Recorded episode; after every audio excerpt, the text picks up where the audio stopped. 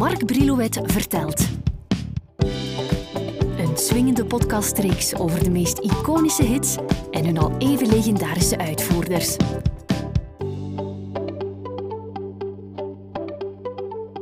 Fans van Michael Jackson zijn vertrouwd met de naam Quincy Jones, neem ik aan. Ook wie de carrière van Frank Sinatra gevolgd heeft, kent die man. Dat Quincy Jones ook iets te maken heeft gehad met het succes van de Amerikaanse zangeres Leslie Gore, zal voor de meesten wellicht onbekend terrein zijn. We blijven bij haar en haar hit It's My Party niet zomaar stilstaan, maar wel om aan te geven dat op het einde van de jaren 50 en begin jaren 60 in de hitlijsten al maar vaker plaats werd geruimd voor zangeressen. We denken daarbij aan Connie Francis, Brenda Lee, Helen Shapiro, dichter bij ons aan François Hardy, Willeke Alberti, Marva en ga zo maar door. Wat daarbij opviel was dat daar waar die vrouwen in het begin een beetje als een soort seuten werden geëtaleerd door hun platenfirma's, die dames stilaan lieten merken dat ze geen katjes waren om zonder handschoenen aan te pakken. En daarover gaat dit wat feministisch getint verhaal. Leslie Gore, in een vroeger leven heette ze Leslie Sue Goldstein, maar haar vader koos ervoor na een tijdje hun originele Russische naam te gebruiken, studeerde nog aan de Dwight School for Girls in New Jersey toen ze al meezong bij een studentenorkestje, zeven man sterk. Als een wat preutse Joodse tiener trad ze met dat groepje regelmatig op tijdens feestjes, georganiseerd door een cateringbedrijf in Queens, New York. Meestal traden ze hierop uit liefde voor de muziek, onbezoldigd dus. Hun eerste betaalde optreden had plaats in het Prince George Hotel in Manhattan. Onthoud even die naam. Op zekere avond zingt Leslie een tweetal liedjes en het toeval wil dat Quincy Jones in het publiek zit. Hold your horses, moet ik hier zeggen, want dat verhaal staat zelfs te boek, maar klopt niet. Leslie Gore die zette dat recht in een interview dat ze in 1994 eh, had met het muziekblad Goldmine. Dat was naar aanleiding van de song Out Here on My Own, uh, die uh, ze samen met haar broer Michael had geschreven voor de film Fame en waarvoor ze een Oscar-nominatie in de wacht had gesleept.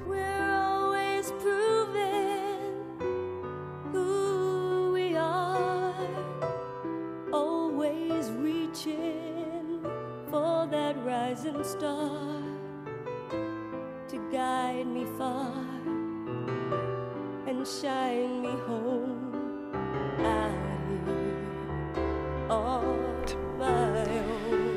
Maar nu even terug naar het startpunt van Leslie's carrière.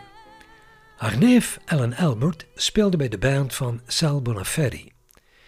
Die moesten op zekere dag een huwelijksfeest gaan opluisteren, maar de zanger van dienst was ziek.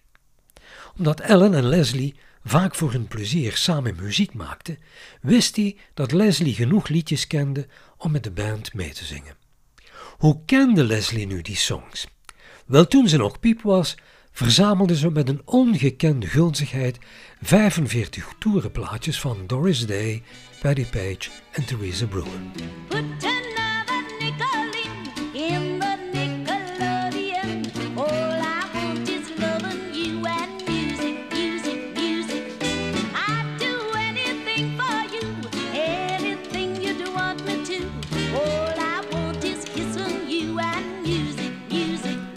Tijdje werd ze zelfs verliefd op de jazzy zangstijl van Dinah Washington en Ella Fitzgerald. Goed, terug naar dat feestje en ik pik in daar waar ik de draad daarnet losliet, met name in de lounge van het Prince George Hotel, waar Leslie een paar dagen later met het orkest staat te zingen. Daar wordt ze opgemerkt door de grote baas van het platenlabel Mercury. Hij toonde zoveel interesse dat Leslie, met haar zangcoach Myron Earnhardt in een kleine studio met hem aan de piano vier liedjes als demo inzingt. Die worden doorgespeeld aan Joe Glazer, manager van Louis Armstrong, die op zijn beurt ervoor zorgt dat die demo's terechtkomen bij Quincy Jones. Die is op dat moment producer bij Mercury Records en voortdurend op zoek naar nieuw talent. Hij nodigt Leslie uit voor een auditie waar ook een labelmanager Irvin Green aanwezig is.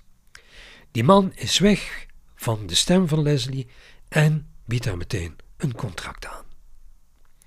Iets later maken Quincy en Leslie een afspraak bij haar thuis om een pak demo's te beluisteren en een aantal liedjes te selecteren om voor haar eerste plaat te dienen. Gewapend, ik overdrijf niet, met zo'n 200 bandjes trekt Quincy naar Leslie's huis in Tenafly in New Jersey. Jones die voelt goed aan wat Leslie graag hoort en laat haar als eerste demootje It's My Party horen. De 30 maart 63 trekt Quincy als producer samen met technicus Phil Ramone en Leslie Gore naar de Bell Studios in New York om daar vier liedjes op te nemen, waaronder Hello Young Lover and Danny, geschreven door Paul Enka en It's My Party. Danny, there's no other but Danny. There's a lover, my Danny, and I love him more each day. Het orkest staat onder leiding van Klaus Ogeman. Met Leslie's ouders was vooraf afgesproken dat het hun dochter in eerste instantie te doen was om eens in een echte studio te mogen opnemen. Werd het een flop, geen erg, dan ging ze gewoon voortstuderen.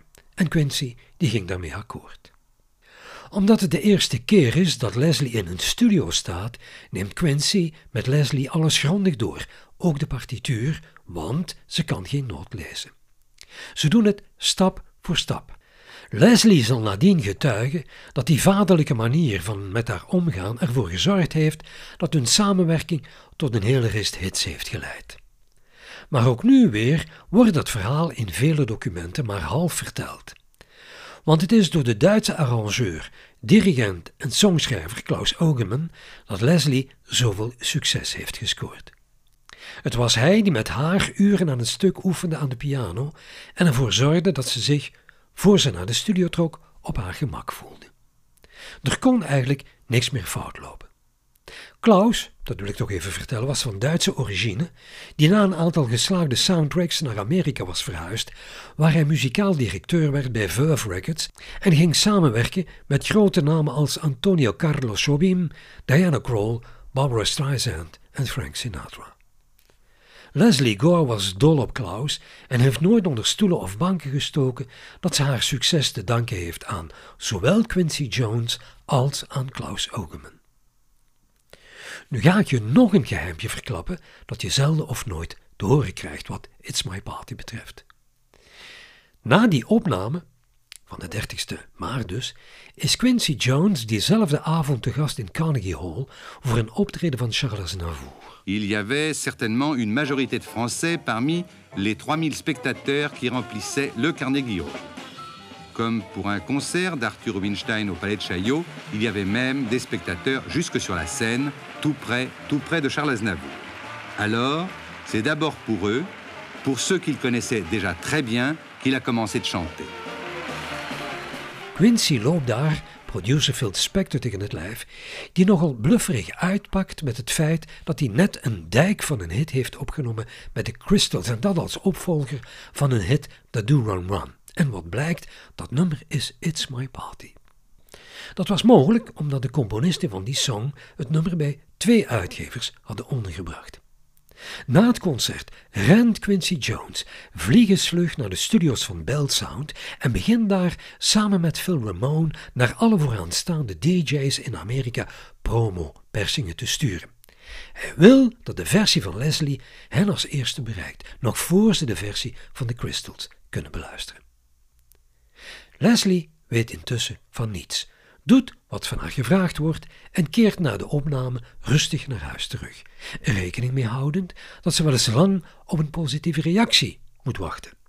In die tijd werden er wel vaker artiesten zomaar van de straat geplukt om een of ander nummer in te zingen waar ze nadien nooit enige reactie op kregen.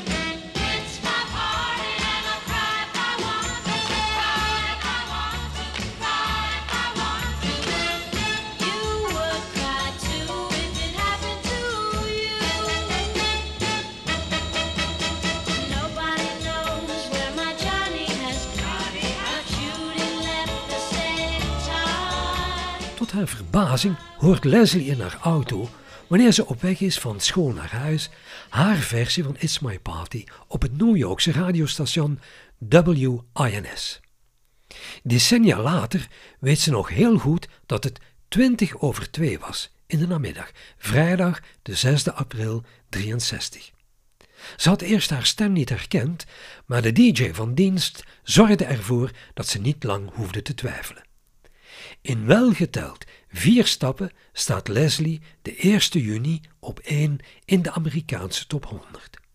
Eind april lag de single in de winkel, om vervolgens door te stoten naar de 60ste plaats en dan van 26 naar 9 en zo naar de absolute top. Het is meteen ook de allereerste nummer 1 single voor Quincy Jones als producer. Samen met Little Peggy March, Brenda Lee en Tiffany is Leslie Gore een van de vier span van jongste zangeressen in Amerika die een nummer 1 op hun cv hebben staan. In Engeland zal Leslie Gore niet verder geraken dan de negende plaats. In de Vlaamse top 30 duikt It's My Party pas in 1981 op en dat in een coverversie door Dave Stewart en Barbara Gaskin. In Engeland is die versie zelfs goed voor een eerste plaats.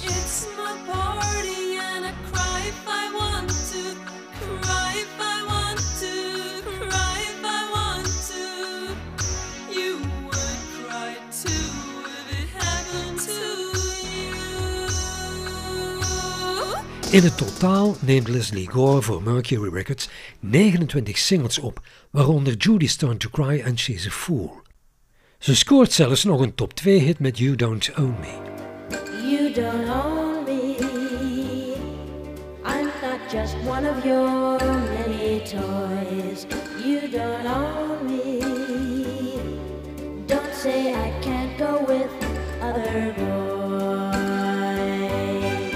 Een nummer waarmee Leslie Gore een stevige vuist weet te maken.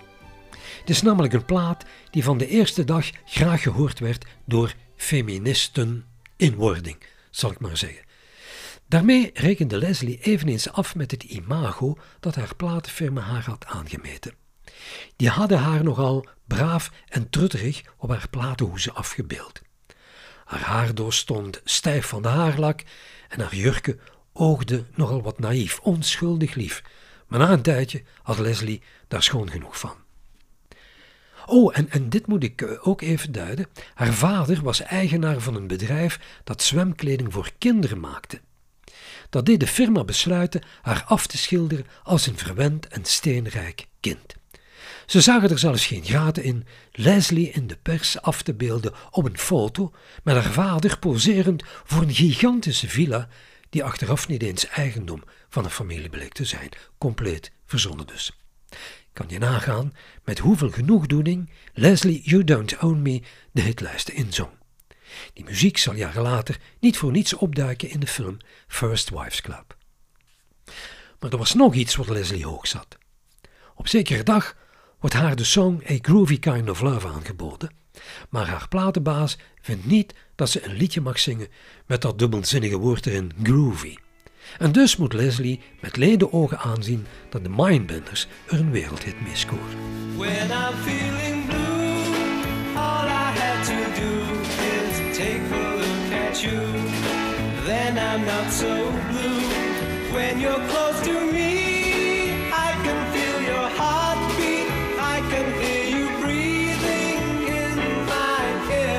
En Gore beide als feministen nog meer van zich af.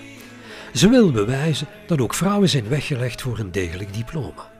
Op het toppunt van haar succes gaat ze voortstuderen aan de Sarah Lawrence College en behaalt daar in 68 het diploma van licentiate in de Engelse en Amerikaanse literatuur.